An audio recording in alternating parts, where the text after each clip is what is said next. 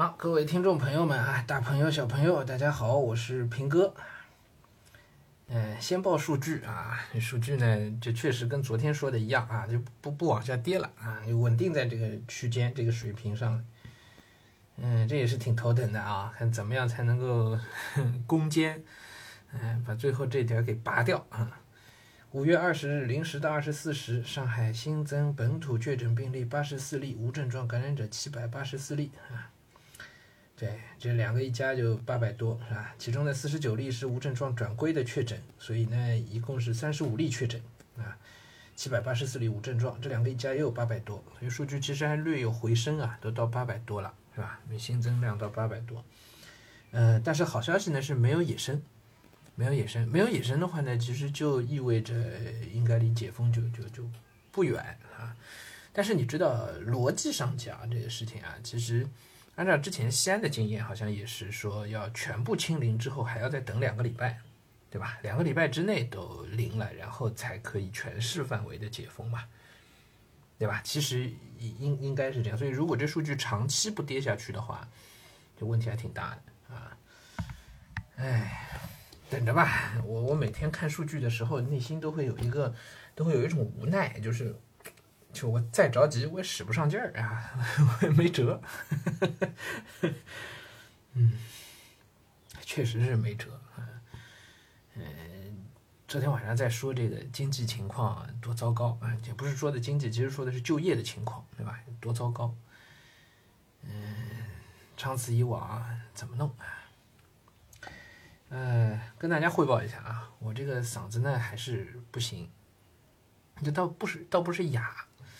但是痛，哎，因为发炎，那种尖锐的疼痛，嗯，我这个嗓子靠左边的地方已经疼到引发那个耳朵疼了，我都觉得有点中耳炎，哎，因为你知道五官是相通的嘛，这个嗓子后边的这个疼痛啊，疼到在那种带动牵连整个神经都都在那都都痛，但你不说话呢，你不觉得，其实说话也不觉得怎么痛。但是你知道什么时候最最痛呢？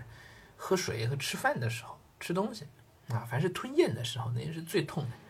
你说它其实它可能是一个伤口，我我我通过镜子看到自己这个咽喉就整个都是红了，好像没怎么肿，哎红了。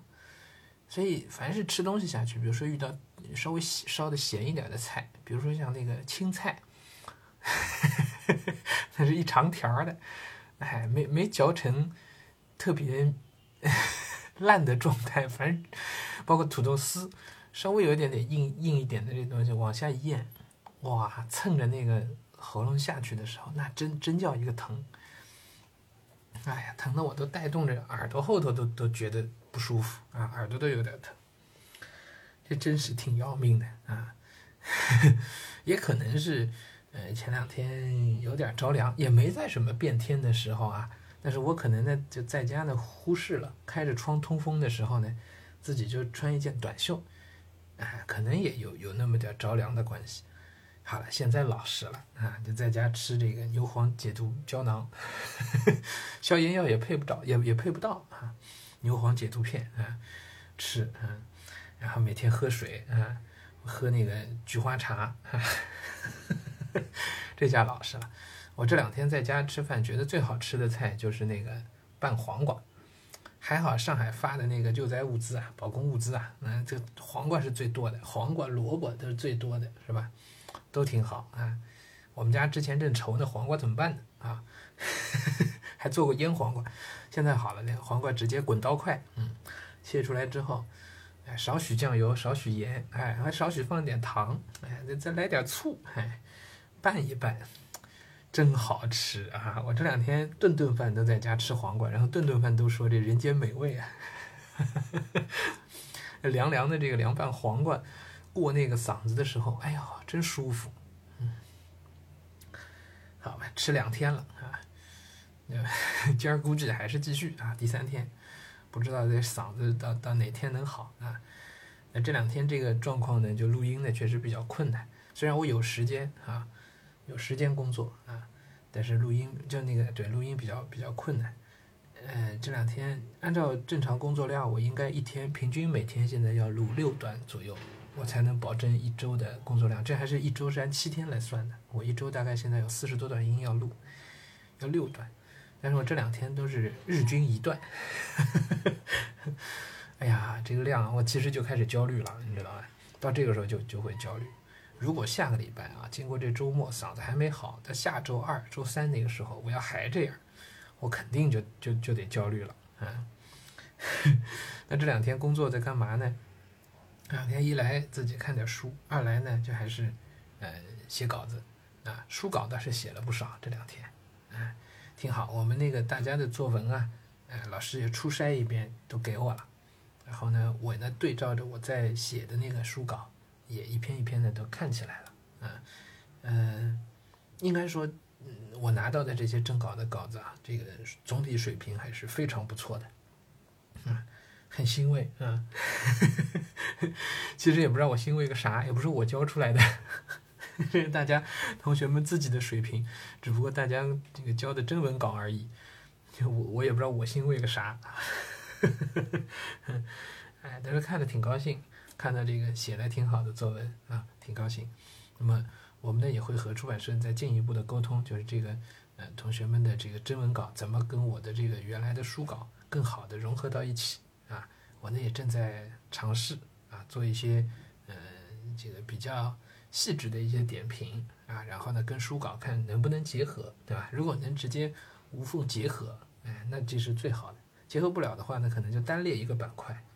对我们这个还正在跟出版社在沟通，我们自己也在。也在安排，在看这个事情啊。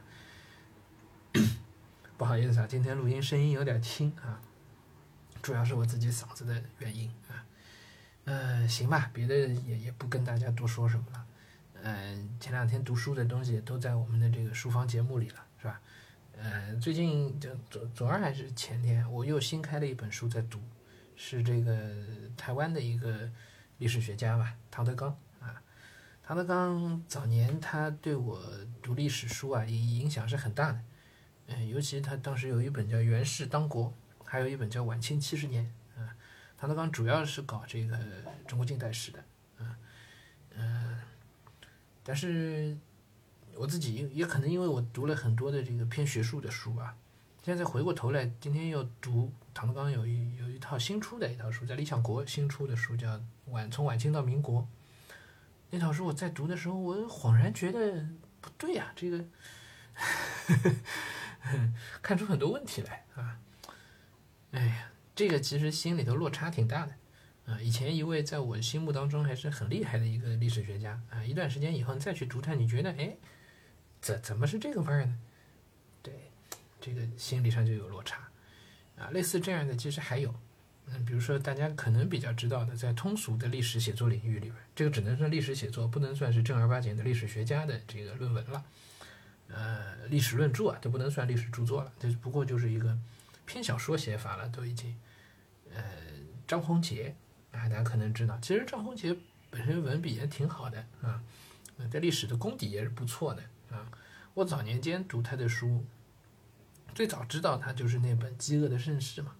啊，那个书第一遍读下来，哎呀，也觉得挺好。但是这两年，现在再回过头来，就有时候就在读到张宏杰的文章书的时候，就老觉得不是那个味儿。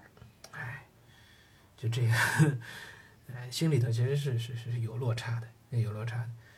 哎，所以有人讲说，这个我我就我就不知道，呃，我我再过几年再回过来看看现在自己很喜欢的那些历史学家们的书那些作品啊，会不会？又会有这样的落差啊，有时候会觉得是不是我自己进步了，有时候也觉得，我要是进步这么快，那就 恐怕这种进步也不太靠得住啊，啊，所以难怪有人讲说，要读中国历史，可能最近一百年的作家，你很恐怕都不太能读。哎，这么说呢，确实又又觉得打击面有点太大了啊。不过，嗯，摸着良心说啊。真正的历史大家出来的东西啊，那是经得起时间考验的。确实，那个水准，它背后的那个厚度，那是不一样的。确实，这个有一说一啊。我前段时间读的这个，呃权势转移罗志田老师的，然后周策纵的这个五四运动史，余英时的诗与中国文化，哎，这三本书是给我印象尤其深刻的，啊啊，跟这个包括这个蒋廷甫的其实都都不太能比啊，哎，跟跟唐德刚的一比就。我就明白，我那俩朋友为什么跟我说唐德刚也不过就是一个二流的历史学家罢了。哎，虽然他也在美国教书，哎，很挺不错的学校，是吧？嗯，但是确实啊，有有一流的摆在面前，这一比较你就知道啥是二流的了。嗯，好，这个褒贬前人不太合适啊。哎呀，一家之言，一家之言。啊其实能到唐德刚老师这水平也已经是很厉害了，是不是？至少这个水平，我相信比…… 哎呀，不能再说了，我再说我又 又要去褒贬了。好好好，不说了，不说了。嗯，还是老老实实读书去啊，读书写稿，哎，挺好。嗯，行，今儿早上就这样啊，咱们就聊到这儿。